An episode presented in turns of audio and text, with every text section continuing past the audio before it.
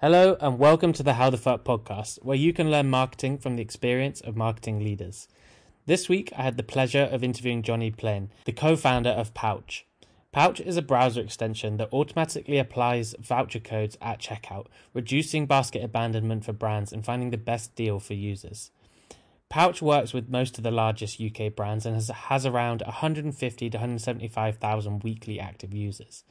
In this interview, we discuss how Pouch made this growth happen, how they got into over 100 large publications in the UK, their appearance on Dragon's Den, that's the UK versions of Shark Tank, their skyrocketing visitor count and user conversions after appearing on the show, dealing with churn and reaching product market fit, creating wow factor customer experiences to reduce churn, and the acquisition of Pouch 18 months ago and the synergies that has brought to the team. This is such an exciting interview and the second one we've done with Dragon's Den founders. They've always got an interesting story to tell, so I hope you enjoy it. Hey Jonny, please can you give me a 60-second pitch of Pouch? Sure. So Pouch is a free-to-download browser extension that automatically sources all the best available voucher codes and presents them to you at the checkout page, and you can apply all the codes automatically in one click, so you never need to search for a voucher code again. The idea came from the fact that the deal space in the UK was a very broken user journey, that to find these voucher codes, you had to, search on Google and see a listing of, a few hundred different voucher code sites, none of them with a very good brand or reputation. And the idea was that if you can take all this content and put it in one place for users, you can build a loyal user base of discount-savvy people that will use you rather than a voucher code website. And because you can apply the codes automatically, it creates a much better user experience too. Okay, so what's in it for, say, the companies that you work for? Or if it's completely free, how do you make money? So we monetize via affiliate marketing, which basically means that anytime one of our codes are used or someone attempts to use Pouch to make a purchase, we are paid a commission by the retailer. And what's in it for them? Well, retailers have a big problem of shopping cart abandonment, meaning that once a user actually gets to the checkout page, they don't complete their purchase. And there's a number of reasons for this. For example, they think the postage and packaging is too expensive added to the price of the good, or they're browsing around and they don't actually want to complete the purchase yet. They're just kind of more window shopping. But one of the biggest reasons that people abandon carts is actually to go and search for a voucher code. So in kind of the 2008, 2009 recession, these voucher code websites became very popular. They grew a lot and retailers started relying on them to drive traffic. And now come to, 2016, when we started Pouch, it became kind of ingrained in the consumer shopping journey that you can leave the basket and go and find a voucher code and come back. But in fact, a lot of these codes are, invalid or expired or just not applicable to your basket. So by working with Pouch, retailers keep the user on site. The user doesn't abandon the search for a code because they trust Pouch will either have the best code or trust that if Pouch says there's no code available, there isn't, and they'd just be wasting their time, meaning that we convert the users for the retailer, meaning that, they increase the number of sales, reduce shopping cart abandonment, and overall improve the user journey. Now, we had to kind of sell this into retailers, show them that the product worked, show them the pitch deck, show them the empirical data. It wasn't kind of as simple as saying, hey, yeah, you should work with us. There was like quite a big sales process and actually getting them on board. And who is it you work with in the companies that you work with? Is it the marketing department? Is it part of a marketing strategy to work with you? Yeah, it is. So we sit within affiliate marketing, which is like one of the, the tentacles of general digital marketing. And we work within a cost per acquisition model. So we only get paid a commission once the sale is completed, meaning that it's a very safe way to run digital marketing. So Argos will only pay Pouch a commission once Pouch has actually converted a sale. Unlike display advertising or Facebook advertising or advertising on podcasts or influencer marketing, when you're paying based on a number of views or number of visits, affiliate marketing, you're only paying when an action is completed. So it's much safer for the retailers. Cool. And I'm one of those people, definitely, who goes and looks on for a voucher every time just in case it's there. Do you think, recently, my experience of those voucher codes websites are that they just don't work anymore. Like they'll have some kind of dodgy or just normal deal that doesn't work very well or is just a standard sale that you can get anyway. Why is it that you think that's happening? There's reasons for why that content is so poor, right? So there are some very reputable voucher code websites out there. The issue is that there's an expectation from the consumer that they think they're getting a code, that there's a code available every time they shop, when realistically there isn't. There's going to be codes for new customers, maybe codes during Black Friday or codes during payday. The rest of the time, it's like sales and deals. And, you know, the good voucher code sites, of which there are a handful, you know, they are all competing on SEO. So if they rank number one for the search term Argos voucher code, they're going to get the majority of the traffic for that term, and they're going to earn the commissions. And now, you know, the voucher code industry in the UK, you know, you're talking multiple tens or even hundreds of millions of pounds in commissions that are being paid out by these advertisers. So when there isn't a code available, to maintain the SEO rankings, these voucher code sites need to produce content to put on the site, which is why you'll search for Argos voucher code. See, it says 20% off, but really it's just a link to the Argos 20% off sale page that you could have found yourself. And that's what consumers get frustrated with. But the voucher code sites don't have a brand with which they can communicate else, like otherwise to the user. They are just relying on that SEO traffic. Mm-hmm. The difference between Pouch and those voucher code sites is, as an extension, we don't have any SEO dependency. We need to acquire users and then maintain those users and stop them churning. But you know, we don't rank in Google for My Protein voucher code. We just try and get a user to download the extension, and then the expectation is they're never going to search for a voucher code again anyway because they have Pouch. So that's why the user experience of those main voucher code websites isn't as good, mm-hmm. and why Pouch was able to kind of enter the UK market and get some traction. Definitely. So what are your metrics at the moment? How are you doing in terms of users, and are they mainly in the UK? So we started in the UK in 2016. I'll give you kind of like high level. It started in the UK in kind of 2016, and we've kind of grown from them, had some ups and downs in terms of getting lots of users, you know, from our stint on Dragon's Den, and then churning lots of users as well. But right now we're sitting at around 150 to 175,000 weekly active users. So that's, you know, unlike an app where if someone opens the app once a month, they count them as an active user. As an extension, we're like very, I guess, harsher in our own measurement of KPIs, where an active user for us is someone that's actually engaged in the extension that week. So they are like a really active user base. I'm not sure what the numbers were if we kind of measured active users on the others, but you know, you're looking closer probably like to 250,000, something like that.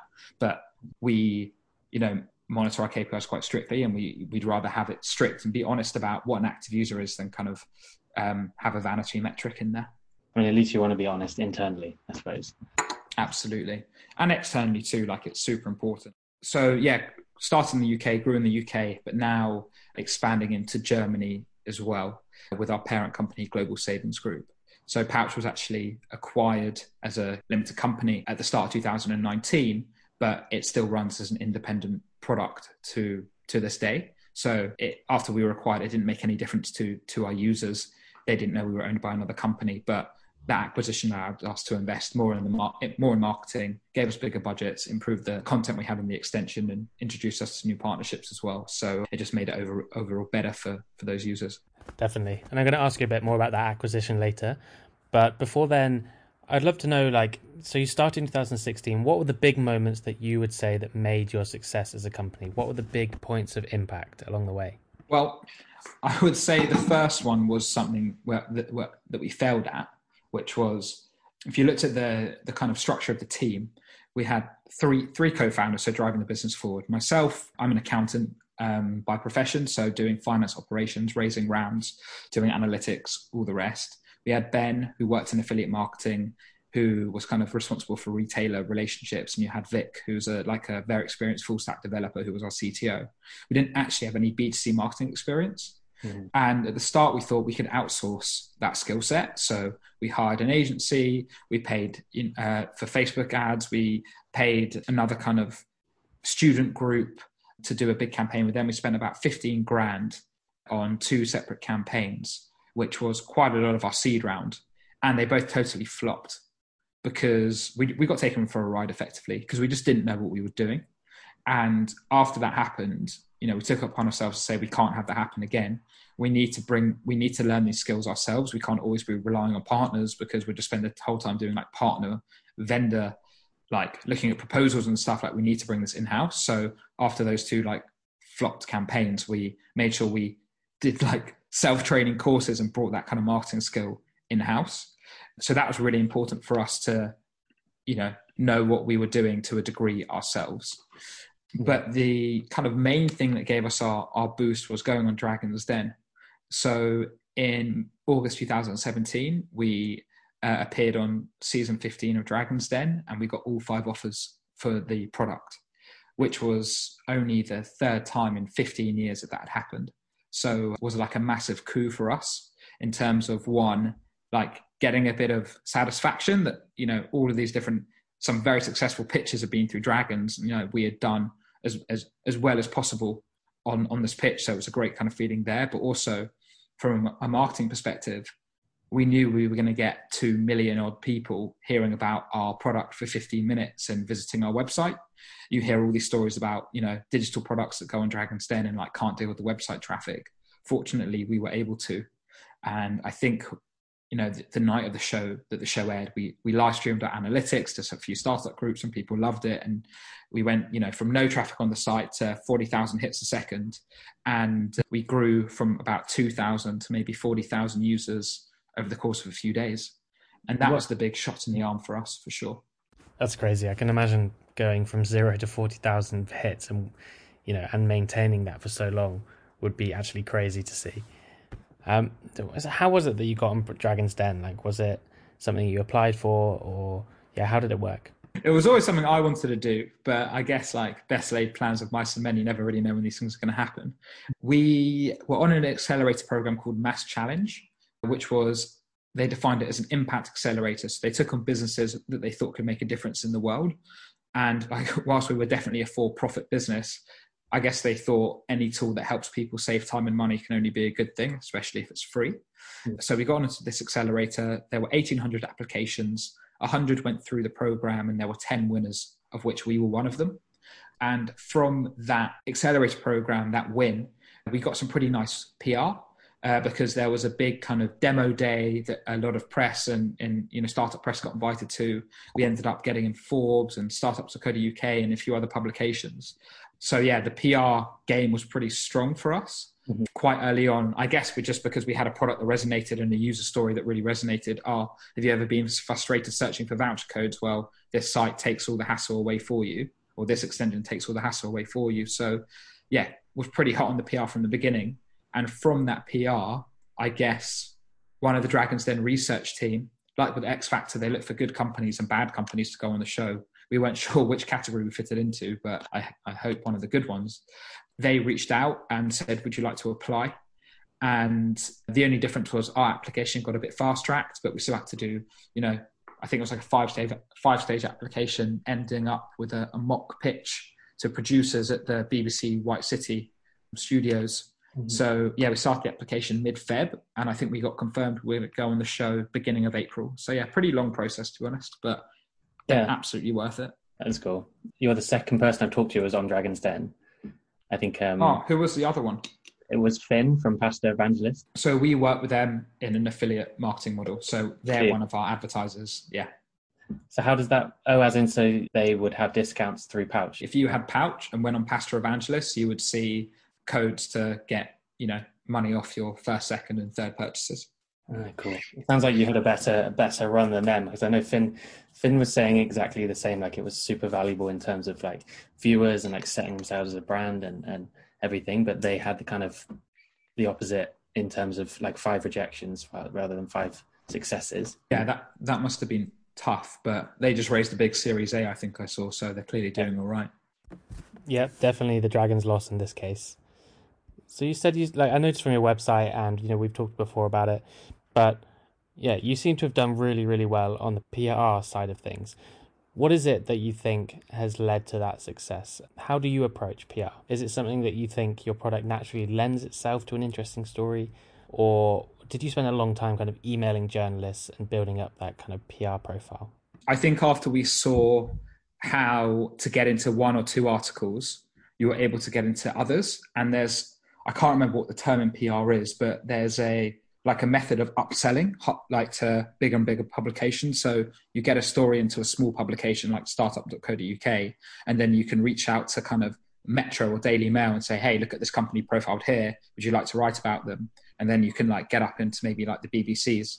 So we basically, I'm just trying to trying to think this through. One of our investors introduced us to an old friend of him who did work in PR, who kind of gave us some tips of you know, how to do it. And what he said was journalists are fundamentally lazy, and that if you can write the story for them, it's, you know, much better.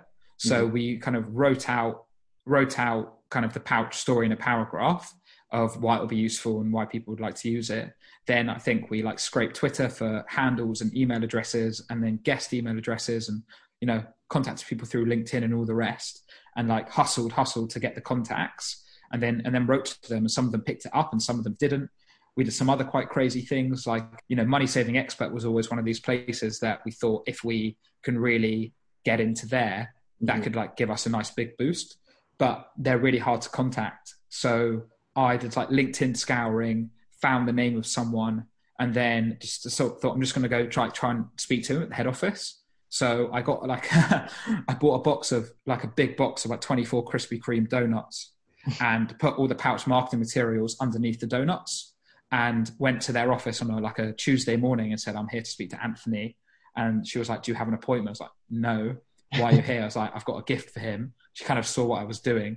And he came down and he was like, who are you? I was like, oh, I'm Jonny. I connected you with LinkedIn. Like I'm one of the co-founders of Pouch. He was like, oh, I've heard of Pouch. I've used that. I was like, really? He's like, yeah. I was like, well, I've got a gift for your team. Hoping we can just get a meeting with like someone appropriate to talk about like a partnership. Yeah. And we did get those meetings. They didn't go anywhere, but it shows like, you know, you can hustle, and it's just classic one of those stories that you read like in a book somewhere, but we were like, why don't we just try and do this? Let's just see what happens. Like a lot of hustling. Okay, so there was some hustling. It wasn't just like one of those products that everyone loves to talk about, so every journalist writes about it. What else did we do? We basically try to calculate the amount of money that a user could save in a month using Pouch. And then we were like, right, okay, maybe like £50. I can't remember the exact number, but let's call it £50. We went on Amazon and bought like chocolate money with like, so little chocolate notes. And then we bought some like orange pouches with our logo on and got those made. And then hand wrote some cards to journalists because we thought handwritten may kind of get their attention, and posted them to the offices where we thought they worked. We didn't know if they were still there, if it was the right office, saying, hey, you've got £50 of gold coins, of gold, like chocolate money in this pouch. Did you know that with the Pouch browser extension, you could save that every month? Why don't you write an article about us? And we definitely got some articles from that, like Witch wrote a piece on us. And yeah, so in the end, like I think we've been in over 100 publications. You know, we've been everything from BBC to Daily Mail to Witch to, you know, to all of them. And then around Black Friday as well, a lot of people, journalists want to write content for Black Friday, and like every year we get mentioned because journalists just pull up like old articles, old lists, and then they just rewrite stuff if it's still relevant. So a lot of hustling. We did hire a professional PR agency after Dragon's Den because just we had other stuff to focus on, and we wanted someone else to handle that influx, and they did a great job. So yeah, shout out to Rich Lee from Radioactive PR. Nice, cool. Sounds like you have such a creative way of getting people's attention, especially journalists. Do you think each one of those articles added a lot of value to Pouch? Like, why was it that you wanted to go after PR in the first place? I mean, lots of reasons. Initially, we thought there would be a good way of driving traffic to our website. Turns out that actually, no, you don't get a huge boost from like a boost in users from these, but it just helped with credibility for the website when speaking to partners, when getting investors on board. When users check you out through other channels, you know, it's all a loop, right? You can improve your credibility. So when you run a Facebook campaign and someone checks you out, they have more trust in you and all the rest. So we just always thought it was quite important. And also like we had such little funding in hindsight that this was just a free way that we could get some initial traffic. Yeah. Free in money, not in time, but yeah. I think that's a good point. One of my friends in PR said similar about like, as a small company, you just want to make sure that first page of Google when you type in your name is full of articles from good places, like the amount of credibility that provides you. We got quite lucky in that we don't know how we did it, but Pouch, if you typed in Pouch into Google, we came up first. So above like the dictionary definition of Pouch, which was amazing because that meant like when Dragon's Den aired, people were able to find us. So we've always been in a situation where if people do read about us or do hear about us, we are very easy to find. Yeah, it's quite a standard word, isn't it, I suppose? Yeah, exactly. And initially, because our website's joinpouch.com, not Pouch. So we thought, how could we rank? And we did hire some SEO consultants. And by hire, I mean a friend of mine who had started an agency, just have a quick look at the site. But, we didn't know how to get it. It just happened one day quite early on in the business and has stayed since. So we're not sure how that happened, but we're glad it did. We're very glad it did. Mm-hmm. When we started the company, we did contact the person that owned pouch.com to say, we want to buy the domain. And if you type it in, it just redirects to a purse website. And he said he wanted $2 million for it because it's a great name for a fintech. And we just said, look, if we're ever able to afford $2 million for this domain, we don't need to buy it. We'll give you $5,000. And he said no. So we just stuck with Join Pouch. That's an interesting story, actually. I met someone about a year or two ago who owned a very kind of popular, it was like a oneword.com name that I won't mention. But he spent a good £250,000 on getting that one email address, thinking that he's going to be, his company's going to be the next big one. Wow. My view on that is there's so many ways to build brand affinity. If someone wanted to start, use the word, they could just stick an E on the end and have that as their domain and say we're a fintech and people would still believe it, Yeah, true. And there's a lot better ways as a startup to spend. Everyone always says don't spend money on domain at the start. There's just no need. Okay, so you went on Dragon's Den, you received 5 offers. Can you tell me more about what it was like pitching to them? How did you prepare, and were they as kind of mean as they look on TV and harsh on you? In terms of preparation, we really went all out because we knew we couldn't mess up this opportunity. We had one investor, he had put in 95k into the business. We'd raised 18 from family and friends, so 113,000. And we, and like I said, we spent 15k on those 2 failed campaigns. So it was our only shot. So we were let's go all in. We hired speech coaches, pitch coaches to help us with our body language and everything like that. Spent we went all in. Every kind of smart person we knew, we did we held fake pictures with them. We were we're not going to have this not work out because we couldn't get a 3-minute presentation correct, because the way it works, you do your 3-minute pitch and then they ask you questions. So we're let's just make sure we do the best 3-minute pitch we could possibly do from every aspect of it, from body language to presentation to whatever it may be.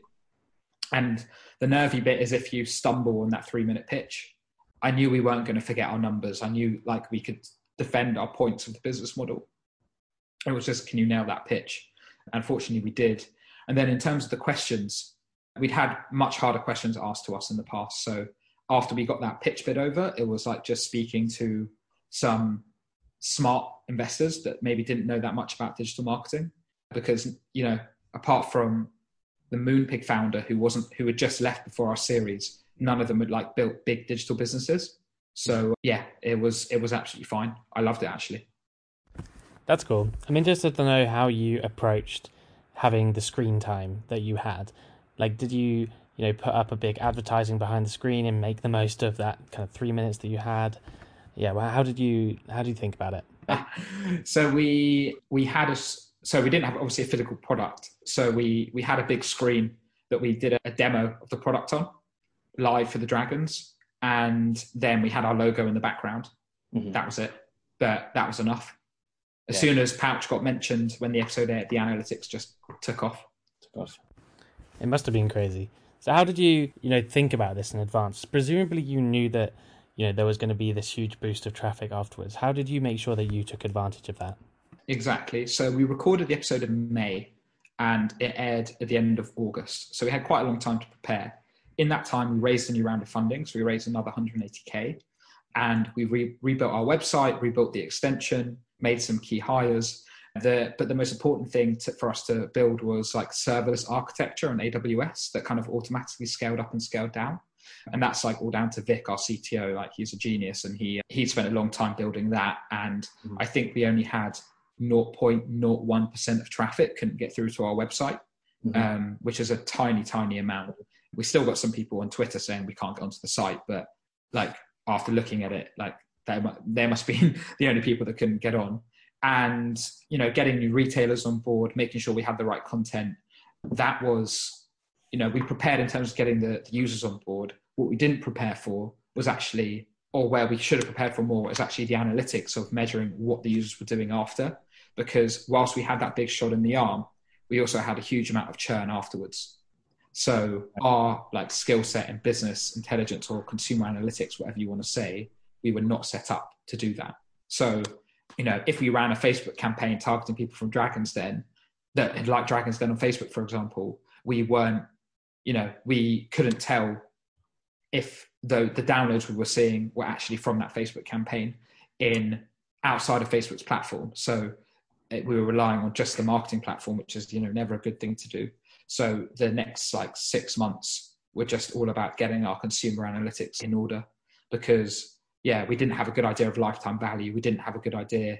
This is initially after we figured it out in the end, but you know, for the first 6 months after, we didn't have a good idea of lifetime value or like CPA to acquire users. And then we got a handle on CPA, but we didn't know if those users were good users or not. So that whole analytics piece was a massive learning curve, and still something we're trying to improve. And in 2018, when we were pitching to VCs to raise another round of funding, where we definite weakness of ours was we had a good high level idea of what was going on, but when we started to drill down, when VCs wanted us to drill down, we just couldn't give them what they wanted in terms of like CLTV and all of those kind of core growth metrics that you need. Yeah, so I would say anyone that's like planning big growth marketing, like make sure your analytics are in order, because I wish we had had a better idea of our like retention on the product back in 2017. What would you say were the mistakes you made converting that traffic into users? So we couldn't see if those users churned afterwards.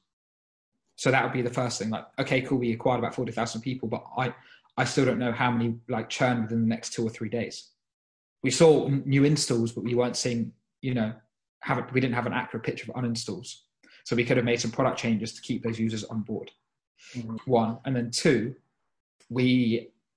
our product manager at the time didn't test our Safari extension thoroughly enough. And there was a massive bug in it, which basically caused a JavaScript error on people's browsing. It's just stopped them from browsing. Mm-hmm. So all the Safari was much smaller than Chrome, but still like maybe 2,000 or 3,000 people, like all those potential acquired users uninstalled us. And not only was it like, well, we lost 3,000 users that we could have gained. We had to spend so much time like debugging and working out what happened and reaching out to people and answering their questions that it was just like a massive waste of time. Mm-hmm. So yeah, those two things, the Safari bug and like the consumer analytics. So was it about this time that you started to realize that you weren't at product market fit? And we discussed this before the interview started, but how is it that you knew that you weren't a product market fit? Yeah, so I think in hindsight we knew that. At the time we thought the product was good enough, but we had a lot of features and our core features in the extension were probably a bit too annoying for users at the time. So what I mean by that is we had a lot of like notifications within the extension that we needed to notify users that they had voucher codes available, but I think we were messaging them too much. So we had a lot of people uninstall saying like too many notifications from Pouch, which, you know, we only started looking like taking customer feedback a while after Dragon's Den happened. Mm-hmm. And also the way that you applied code back then was you had to click the code, automatically copy to your clipboard, but then you had to paste it yourself. Mm-hmm. Afterwards, we built a feature called auto apply, where in one click, and which we still have on the product now, in one click, Pouch would apply all the codes for you, which is a much, much better user experience in terms of like customer delight, in terms of, wow, like I clicked one button and I saved money. That's crazy. Like I didn't have to do anything. And also it meant that we only needed to have one notification at the checkout page rather than multiple along the shopping journey. So it was I don't think the product we had then was product market fit in terms of it had too much churn. Whereas now we've got quite a low level of churn and much more kind of consumer engagement, you know. That does take time to learn. Yeah, and having used Pouch myself, that was definitely a moment of, like, as you said, delight, having automatically applied many different types of vouchers just to test it for me. And then I could go away and be like, okay, either it doesn't work or great, I've got a I've got a discount here. Is that something that you would directly attribute to reduction in churn, having that kind of product delight features? That's a massive reason for the improvement, because one, we could only have one notification rather than like 3 or 4 on each shopping journey. Two, like that point of customer delight where you automatically save money. It's at that point, like the user has a very positive emotion towards Pouch. So you can ask them to do other stuff, like share the fact you like Pouch on Facebook, sign up to an email newsletter, review us on Trustpilot or Chrome Store. So we were able to build some nice like customer loops based on that feature. Like you're never going to get a better time to ask when you've just saved someone money for doing nothing. So if you look at our like Trustpilot and Chrome Store now, like the reviews are super, super positive. And that is because we only ask, like someone can go and review us whenever, but we only say, hey, give us a review, as all companies do when you feel or know that someone's had a good experience. So I think getting to that sort of delight or that wow factor is such an important part of giving someone a great customer experience. I'm wondering, do you have any other tips that you can give us of improving customer experience for our customers? So for us, like we know that if someone has a bad user experience with Pouch, the main action they're going to do is uninstall the extension. Mm. So for us, if someone has a bad experience, their direct reaction is to uninstall Pouch because they're not happy. We created an uninstall survey. So why did you uninstall us? What were the reasons there? You know, is it worried about my data? To, you know, not enough content, too many notifications? And we started to collect that data, which was really, really powerful for us because it enabled us to like work out what people liked and what people didn't, which we just went on like the assumption of us being smart people in a room, which is always actually a very dumb thing to do. We just didn't ask the customer enough. Mm. So we were able to see there that people, whilst like Pouch is fully GDPR compliant, people were worried about their data, mainly because, you know, you're installing something onto your browser. It's a natural thing to fear. So it was like, well, how do we create more trust with our users and make them feel more comfortable about installing us or keeping us installed on their browser? Yeah. So, you know, running small tests. So we built the auto apply for a few websites, which are the auto applies, you know, applying all codes all in one click, saw how people responded to there. And then like, it's a big investment to build that feature. You've got to build it individually for each website. And we have it for like over 1,000 websites. So it's a massive feature for us. Mm-hmm. So a big investment. So only making those investments when you've, you know, seen the users reacting to it in a positive way. A/B split testing is great. I think people can get a bit too bogged down in it. Like our product is not on the level where we're looking for the 0.1% improvement. We're still looking, you know, for the 5 or 10% improvement that you can get. So when we got to that level, we'd move on to look at other features. But I hate using the word, but like a holistic approach to thinking, where are the touch points in our business? Like we have 2. We have when someone is about to install the extension, so our homepage, and when someone is using the extension, and just looking at those two things separately and thinking, right, where can we make those improvements? Cool. I think it's a great answer, actually. And I think a good lesson in general, just to be always experimenting, always getting close to your customer, and always focusing on the touch points that you have with them and the way you're interacting with your customer. I guess you're kind of lucky to actually have just 2 to focus on. Yeah. I mean, our product is quite simple at the end of the day, which also means like it can be hard to make big improvements. Like we have, in my opinion, in the UK, nailed the experience of automatically saving money. Mm-hmm. Like it's hard to improve now it's hard to improve our core value now. So we really have to push to think, how can we take our business to the next level? So that's, you know, creating brand new types of content types for Pouch beyond vouchers, like points or loyalty schemes or cashback, or moving into new markets where that problem hasn't been solved yet. Or I guess one of the hardest things is getting more retailers on board at this stage. Like there is a bit of saturation that we've hit. We can still do it, but like it's a big, a big sales effort. So how are you finding the competitive landscape in the UK at the moment for this kind of thing? Is it Honey that's your main competitor? Yeah. So Honey have nailed it. They started in the US a few years before us. That, you know, they raised $54 million in total. Started in a similar way, like very slowly, but in the UK, we're still better product. And I can say that objectively, just from like customer feedback from merchants and users. Mm-hmm. We just have more content in the UK. In the US, like their product's, you know, really, really good. And that's why PayPal acquired them for $4 billion. Wow. And, you know, they have tried lots of different things. They built a mobile app in the US, which hasn't, you know, done very well, but they still tried it. They've built a point system in the US, which works pretty well. So yeah, it's nice to have a company that's probably a few steps ahead that you can build your roadmap on, but also you need to make sure that you're differentiating from them. And our main points of difference are that, you know, we've been in the UK market for longer, we have better relationships, and our product just works better in the UK. Yeah, for sure. I guess if you've been here, like, I feel like a lot of the value comes in like your relationship with the brands, right? If you can, like, I can imagine if I was like as a Pouch user, you want Pouch to be constantly hunting for the best deals from people, I suppose. Like if you could build a relationship that gets you an extra 5% off than anyone else, like that's good. Exactly. And now, you know, thanks to the acquisition of GSG, who have their own content team in the UK negotiating those vouchers, where we're able to put those into Pouch. So in terms of, like, if you think about it as a content loop, the more good content we have in Pouch, the more users we're able to acquire because that content is good, the more retailers we're able to get on board because we've got more users, the more content we're able and discounts we're able to get. So that loop just keeps kind of spinning.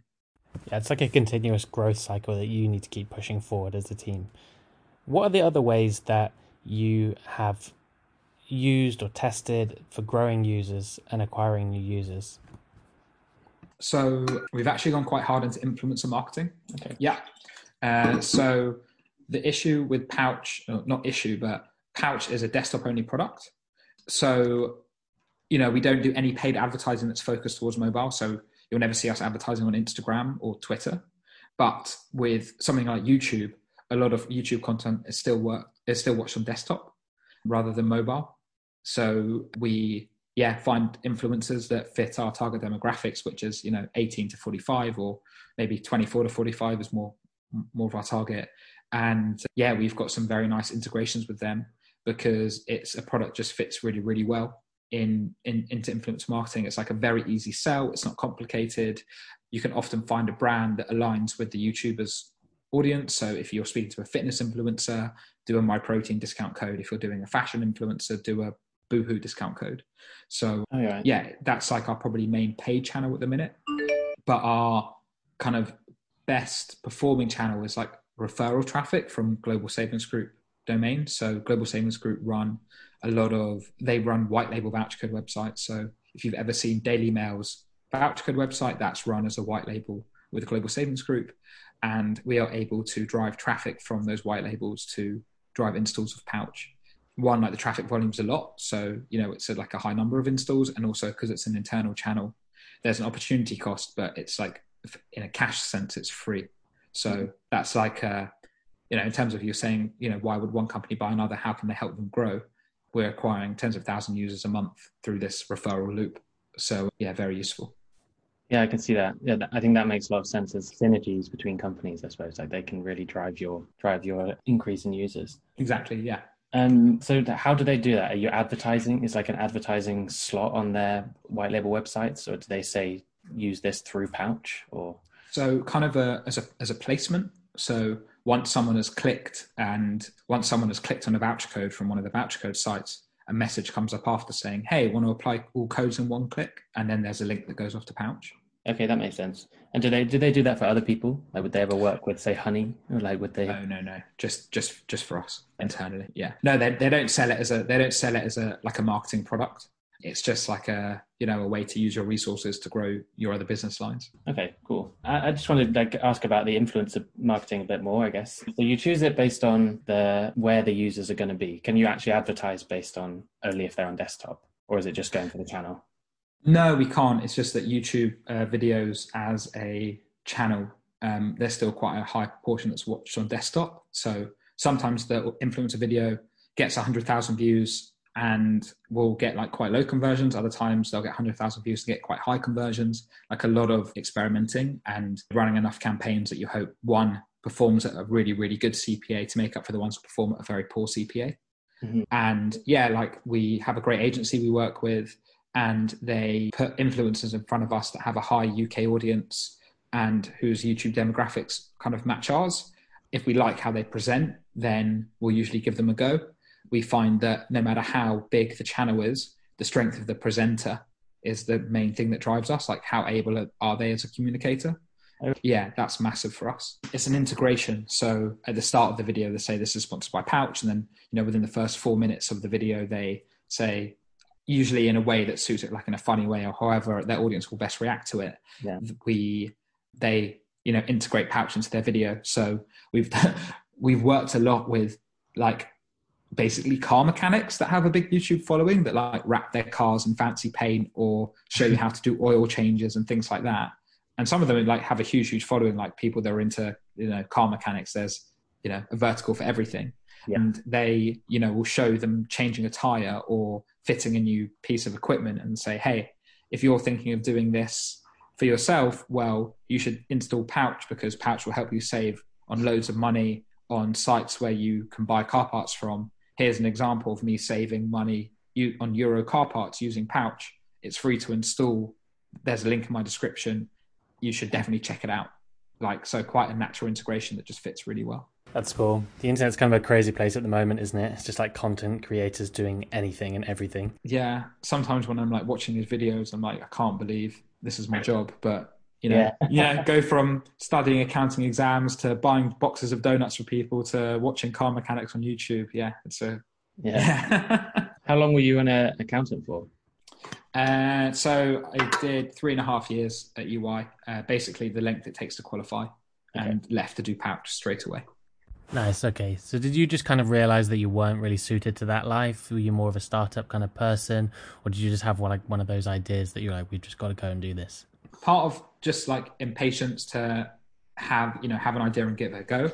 Part of it saying like, I've always like, I'm not going to say I've been like a wheeler dealer, always been very entrepreneurial, but always been like the idea of starting something for myself, and thought the younger, the better. Like, I've got this qualification. My tastes in life are pretty simple. Like, I'm not that materialistic. So I was like, I don't really need money at 25. Like, I just like to have like a beer occasionally and go away. Like, sometimes like, I'm sure I'll be able to figure out a way to make enough money to do that. Like, let's just start it now.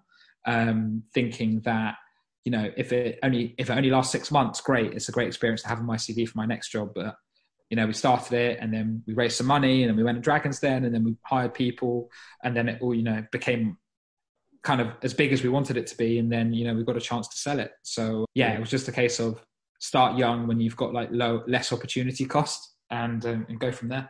Definitely. And it's kind of a time when you're not reliant on a salary as well. It's not like you have kids or a mortgage, that kind of thing. Like, the opportunity cost, as you said, is a lot lower.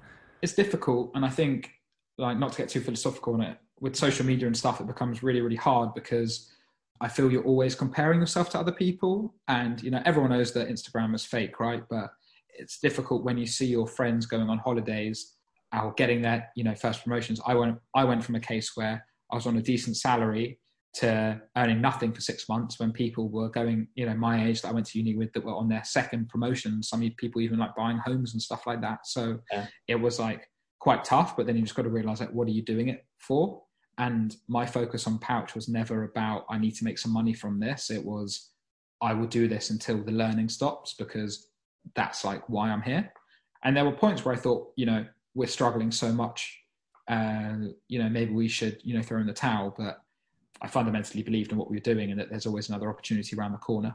So yeah, fortunately that opportunity led to an acquisition, which is, I appreciate, is very rare for a first time founder, but yeah, nice to beat the odds. And you just had someone come along at the right time who is the right fit for you, I guess. In case of how the acquisition happened, I mentioned that we weren't really in a place for VCs to invest in us in terms of our like metrics.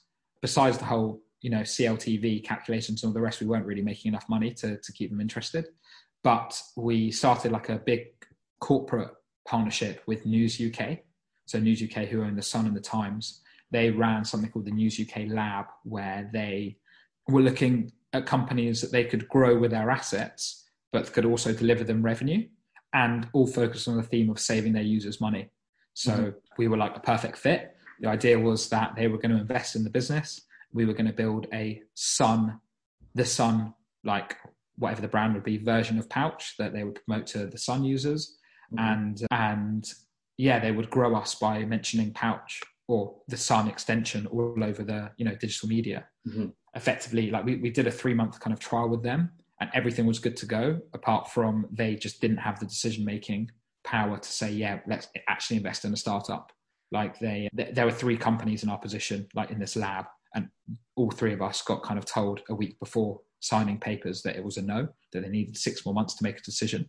We were like, why? They said, it's just how it is. So yeah, that was really, really tough because, you know, it'd been told yes the whole way through, they're going to make an investment in us, and then to be told no right at the death was really, really, really hard. But it worked out well because Daily Mail saw what we were doing with the Sun because of a press release, again, the power of PR. Daily Mail wanted their own white label browser extension, contacted Global Savings Group, who run their white label voucher code websites, and said, hey, can we do something like this?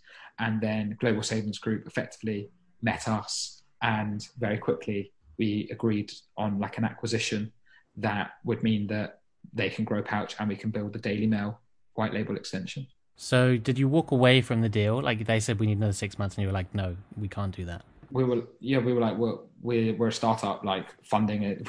You know, we never have more than 6 months of runway. Like we can't do this. So they actually gave us like a media spend to make up for it. So look, they screwed us. There's no way about it. Like they said yes the whole time, and then at the last minute they said no. So They gave us like 250 grand worth of media spend on their website. So effectively that's like, if we were an external partner buying media spend from them, it was like 250 grand of credit effectively. Mm-hmm. But then after the deal with GSG happened, like, you know, we never spend that in the end, because they would just be promoting a product that's, you know, going to help their competitor.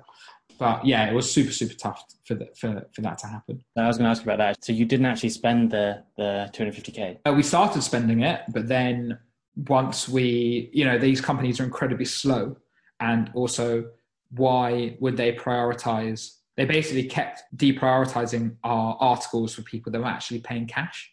Yeah. So if we were like, yeah, we want to book the homepage of the Sun for 50 grand of our credit, when someone came along that actually wanted to pay 50 grand of cash, they would be like, sorry, not this month. And then we'd have to start the whole process again. So it was arduous and frustrating. Yeah, what a nightmare. So last question, I think. Yeah.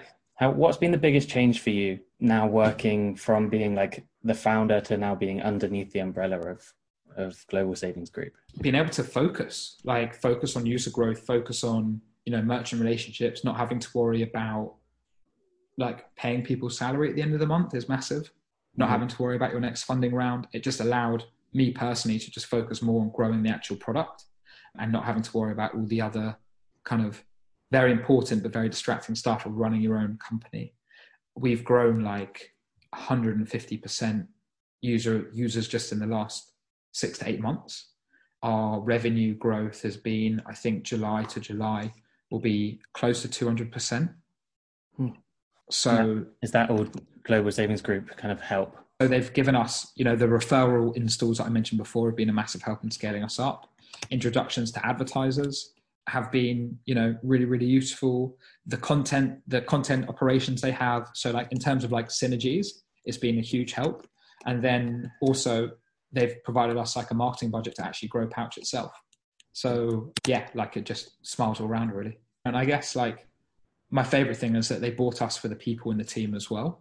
And we still have a huge degree of autonomy because, you know, effectively we are the experts in growing and building an extension. So, you know, Ben's not at GSG anymore, but Vic and I are still there, and you know, it's still us leading the team, and with the help of like a new kind of leader from GSG called Alex, we are still like very much in all the nitty gritty day to day.